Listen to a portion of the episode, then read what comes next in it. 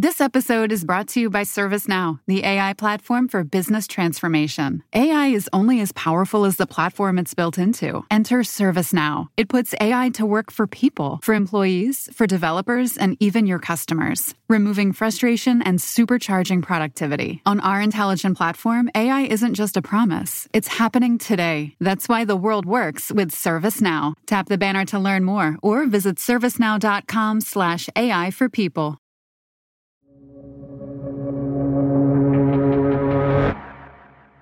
For years, the town of Lake Wylie was a quiet place to live.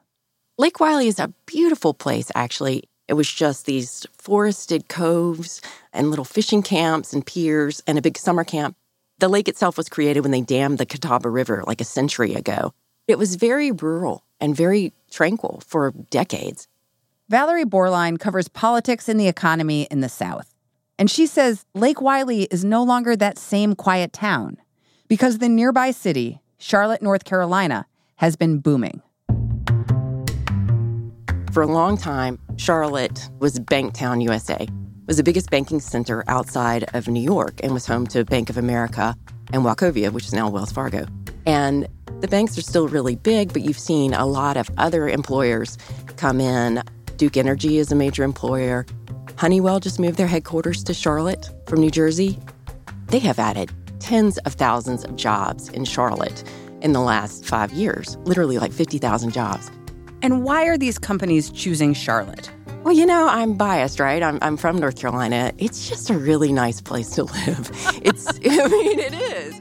Thanks to this growth in Charlotte, Lake Wylie, which is only about 20 miles away, has also been growing. Its population has tripled since 2000 you know, a job needs a bed, right? So you've seen in the past 10 years Lake Wylie just really take off. A small town seeing a huge boom in popularity, it might sound like a good thing, good for business and good for tax revenue.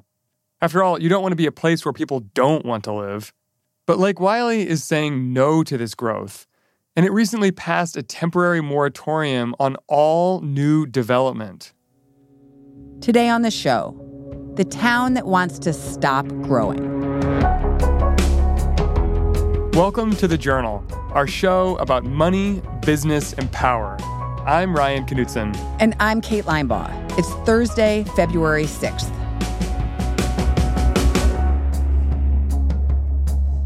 Cities like New York and Los Angeles are known as magnets for young professionals. But there are other places that are growing even faster. I'm going to blow your mind, but 13 of the 15 cities with the biggest population growth in 2018 were in the Sunbelt states. That growth in the Sunbelt, from California to Georgia, is spilling into smaller suburbs too. Places that have that combination of cost of living that's reasonable, good weather, good jobs, places where people want to be and raise a family in a lot of cases. Quality of life. Quality of life, man. And the other thing, taxes. taxes.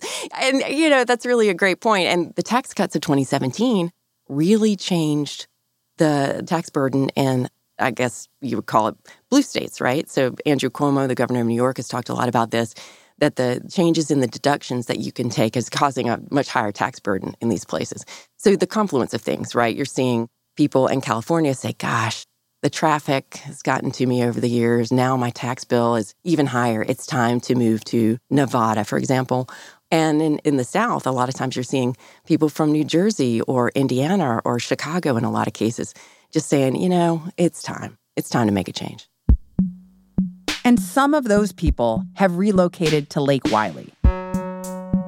People like Lake Wylie for a few reasons. It's actually right over the border from North Carolina in South Carolina, which cut its property taxes roughly in half in the 2000s. And on top of that, there are lots of new homes to choose from. Developers have had a pretty easy time getting zoning approval for new housing construction. It's funny, I mean, zoning is something that we don't talk about or think about, or at least I don't a lot in my daily life. But the zoning was very forgiving and able to put subdivisions anywhere almost in this formerly rural area because the theory was well, we got the land and we've got the room. But each new wave of newcomers is chipping away at the idyllic small town life that attracted so many families in the first place. Take Sarah and Simon McCauley, for example. About a decade ago, they were ready for a change. They'd been living in San Jose, California, but they wanted to move their young family somewhere new. And they wanted one thing in particular. They specifically wanted a small town feeling. Mrs. McCauley told me, Look, I have lived my life on pavement. I'm tired of it. I want my children to grow up in a place where there's grass, there's a yard, there's small schools. And so they looked in Lake Wylie and settled on it. So in 2011, the McCauleys moved their family of five across the country to Lake Wylie. There was just one problem. A lot of other people moved to Lake Wylie too. The McCauleys will describe almost the sense of dread that built up over the last nine years since they moved to Lake Wylie as they saw the signs. The first sign of trouble was the roads. One of the selling points of Lake Wylie was that Simon McCauley would have an easy commute to work. But since they've arrived, his commute time has doubled. So many people have moved there so quickly, and these housing subdivisions have gotten ahead of what the roads can handle. And the traffic is pretty tough. As people move there, I think they have found they love their neighborhood, right? There's a pool, there's a community group. But then the second thing out of their mouth is, well, I love my neighborhood, but I can't turn left when I go out of the neighborhood. And then there were the schools. The McCauleys had been drawn to Lake Wylie's small class sizes. They chose their school and loved it and started out with a class size of 20. And then in a matter of a couple years, class size is up to 25, 26, which is still pretty small, but not what they moved here for. The school districts, they keep building these really pretty and awesome new schools, and they're at capacity pretty quickly. They built a new high school, and they had to keep the old one open to handle the overflow of kids. That's how quickly it's growing. Sure, a lot of people deal with things like traffic and class size. But eventually, the Macaulays found themselves confronting a far more disruptive problem water. Lake Wylie's water system is controlled by a small private company that buys its water from a nearby city, which worked well back in Lake Wylie's rural days. But as the town has grown, that system has reached a breaking point. So, the water company that serves Lake Wylie, is a private company that's called Blue Granite. And guess what? the growth got ahead of them. I talked to their executive and she said, look, the demand on our system increased 40%. And now it's been a real struggle just keeping up with the demand. The increased demand has strained the system's water pipes, some of which are over 50 years old. And in the past couple of years, there have been multiple breaks in the water mains, interrupting service and compromising water safety.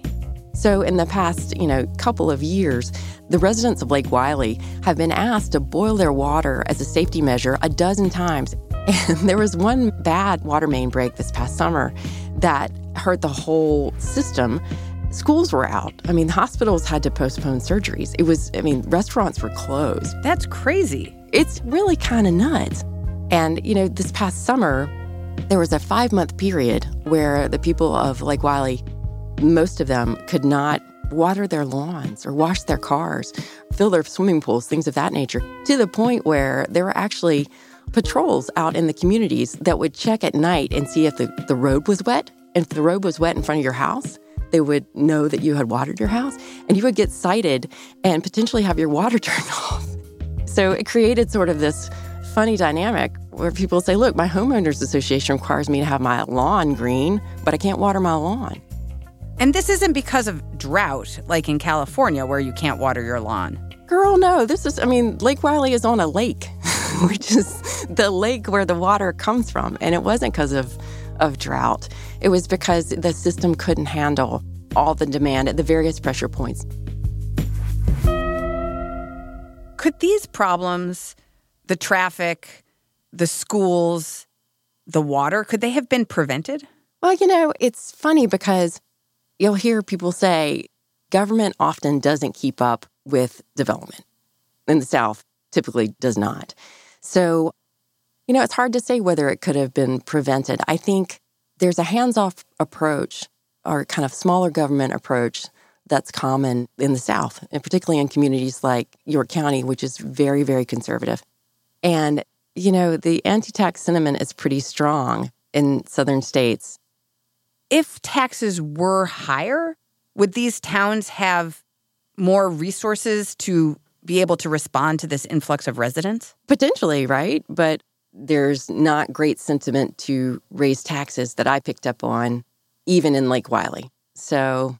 But there's an irony in it, right? Because the people flock irony. to Lake Wylie for lower taxes, but because the taxes are low, it makes it harder for the community to keep up with growth. Potentially, yeah, but then I'm someone in Lake Wylie might say, well, taxes are really high in New York and New Jersey and Illinois comparatively, and things may not necessarily be working out that great up there either.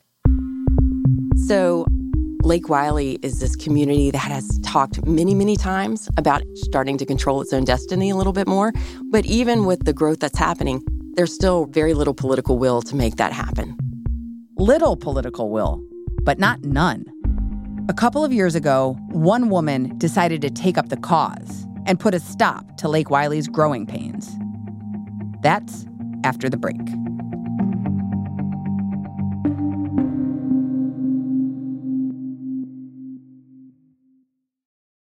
This episode is brought to you by Indeed.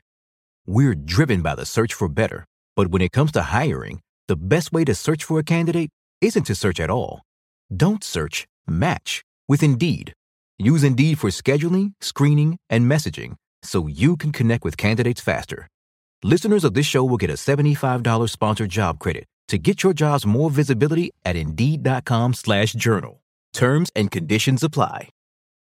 This episode is brought to you by ServiceNow, the AI platform for business transformation. AI is only as powerful as the platform it's built into. Enter ServiceNow. It puts AI to work for people, for employees, for developers, and even your customers, removing frustration and supercharging productivity. On our intelligent platform, AI isn't just a promise, it's happening today. That's why the world works with ServiceNow. Tap the banner to learn more or visit servicenow.com slash AI for people. Welcome back. Over the past decade, many residents were at a loss for how to fix Lake Wylie's problems. And then Allison Love came along. My name is Allison Love, and I um, own a jewelry store in South Carolina. How long have you lived in Lake Wylie? I've lived in Lake Wylie for 29 years. And tell me what it was like there when you first moved there. Oh my gosh, it was just it was it was great. It's just a very wooded, nice development. You know, very um, not so much commercial. Um, it was it was just a great place to, to live, and we never knew that it would draw so much attention and that so many people would be coming here in such a short time. Love started to get concerned about five years ago when new houses were built near her home. Developers chopped down trees and built over green space. And as more development sprang up in Lake Wylie, Love started noticing problems all over town. Oh my goodness, the traffic. I used to get in my car, leave for work. It would take me 20 minutes to get to Rock Hill. I never thought about traffic. Just get in the car and go. And and now, you know, you're like, "Oh my gosh, it's it's 3:30. I can't go now." you know, can't even run down to the grocery store and pick up something because it's going to take me an hour to get back home. And it, it's just it's changed the landscape of of the whole community. Love started attending county council meetings. At those meetings, she watched as the York County Council approved housing development after housing development. And so she tried to stop them. So, Chairman Blackwell, can you vote tonight to allow the people of Lake Wylie to bring to you at a public meeting our proposal for Lake Wylie? Don't respond, just here to listen to you. That's all I have. Thank you, ma'am. My neighbors and I fought the the, the two developments that we now drive through. We fought those at every council meeting. We begged for help from county council. Please listen to us. You know, this should not happen here. And, and quite frankly, we just didn't get any help. So Love decided to run for county council herself. Her platform was built around this one idea that she'd been mulling over. What if Lake Wylie put a pause on all new development, just for a little while, to give the town some time to catch its breath and create a more comprehensive plan for future development? She ran for office on a platform of this moratorium on growth. Have you seen this kind of broad scaled, full on moratorium before? Nope, I have not. Love's idea was unprecedented. Other towns had tried to slow growth with narrower bans of certain types of development, say on dollar stores or student housing. But Love wanted to stop all development, which stood in stark contrast to the hands off approach preferred by most Lake Wylie residents, including Love herself. She's very conservative. She's a Republican and says, "Look, you know, I'm a Republican. I'm I'm pro-growth, but this is out of hand." I recognize that we need growth, but you know what? The the unplanned growth and the growth that's not smart is having, you know, six or seven car washes within a mile and a half corridor. That's poor planning and poor zoning. And and and why do we need? I know we got a lot of mud running off from these developments, but we don't we don't need that many car washes. The residents of Lake Wylie seem to agree that six or seven car washes was too many. Love won a seat on the county council in 2016. When she took office, she got to work trying to pass her moratorium on growth. She needed to convince the other, mostly conservative council members that this drastic regulation could help Lake Wylie. I'm going to call this meeting to order. After more than two years of holding meetings with residents and lobbying other council members, Love finally got enough support to bring her proposal to a vote. Councilwoman Love. Yeah. Well, it's just been a long time coming, and I appreciate um, the patience of the people in Lake Wylie. Some things take longer. Um, we get better with age. So um, I also appreciate council support, first and second readings on this. Um, this means everything to the people of Lake Wylie. All those in favor say aye. Aye. All opposed, hearing none, motion passes. Yes. Lake Wylie lobbied for and got a 16 month moratorium on growth. And what that means is no commercial residential rezoning requests, and then no new apartment or townhome type developments, and no new subdivisions. It is a very robust moratorium on growth. And to my knowledge, it's among the most restrictive I'm aware of in the country this was just a little breathing a breathing space for us and what my intent was to say hey can we just stop everything and let's let's plan let's do a little planning That planning is just getting underway. The county says that during the moratorium, they'll focus on creating a strategy for undeveloped land and on making improvements to the road system. And Love says she hopes by the end of it, Lake Wylie will strike a better balance between growth and quality of life. I'm not trying to keep things like they are. I love change. I think change is great, but I like change for the better. And I want us to say, hey, this is what we want and this is what we don't want, and then that's what we change. And I feel like I'm blazing a trail for a couple of other council members and communities, and, and it's very important to me that they're able to get this right going forward. For other fast growing communities, Lake Wylie will be a test of whether a wide ranging moratorium could jumpstart local planning. And meanwhile, Lake Wylie needs to work fast because patience there is wearing thin. There was a survey of residents there, and the planning director in the county told me that literally half of the people that were surveyed, when asked would they live somewhere else if they could, literally half of them said yes. And she said, Wow, if half your people are ready to go, that's not a good sign. We really have to address that. As for the McCaulays, the family that tried to escape a life on pavement in San Jose, they're moving again. The McCaulays are moving to rural New Hampshire. They're moving far away to still, you know, the husband will work in Boston and, and commute into the office a couple times a week, but they'll largely live in the far suburbs of Boston and in New Hampshire, still chasing that dream of a, of a yard and a small class. So if new residents like like the McCaulays get fed up and move out, is there a chance that these problems in Lake Wylie will sort of naturally fix themselves? I think there's a chance that it'll fix itself, but um, but it's it's not clear to me where people will go. Right? I think there's some demographers who will tell you that if you live within a certain radius of a city that's thriving, these suburbs and exurbs will continue to grow. So it's an American dream, and then a lot of people dream it at the same time. And so, how do you preserve what brought you here in the first place when everybody else wants to have a piece of that as well?